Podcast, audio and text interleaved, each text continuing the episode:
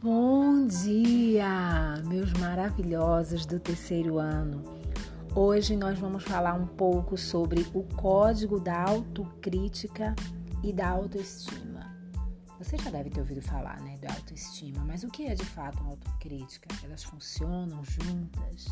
Como é que eu posso administrar tudo isso em meio a uma pandemia dois mil e vinte, exatamente no ano em que eu encerro o ciclo do ensino médio e vou fazer o Enem ou qualquer outra coisa, ou não vou fazer?